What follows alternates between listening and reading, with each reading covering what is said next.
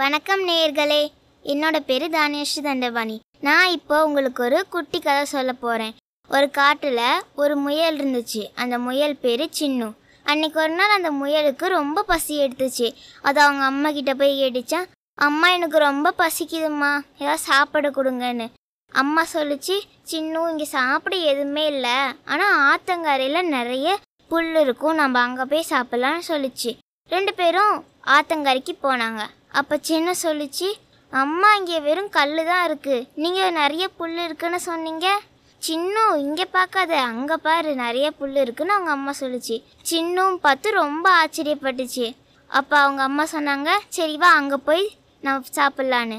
ஆனால் சின்னுக்கு ரொம்ப பயம். அம்மா என்னால் முடியாது. இந்த ஆற்றை என்னால் கடக்க முடியாது. நான் கீழே விழுந்துட்டேன்னா அப்புறம் நான் என்ன பண்ணுறதுன்னு ரொம்ப பயப்பட்டுச்சு. அவங்க அம்மா சொல்லுச்சு.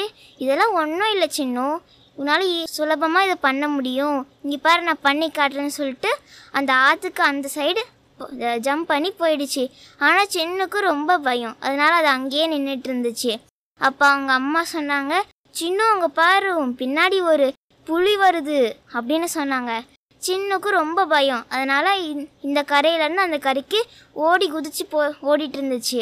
அப்போ அவங்க அம்மா சொன்னாங்க நில்லு சின்னு நில்லு புளியெல்லாம் எல்லாம் ஒன்றுமே இல்லை. நீ இப்போ பயந்ததுனால தான் இப்போ ஓடி வந்த. உன்னால் முடியும்னு நினச்சாதான் உன்னால் எதையும் பண்ண முடியும். நீ முடியாதுன்னு நினச்சேன்னா உன்னால் எதையுமே பண்ண முடியாது. அவங்க அம்மா சொல்லுச்சு. நன்றி.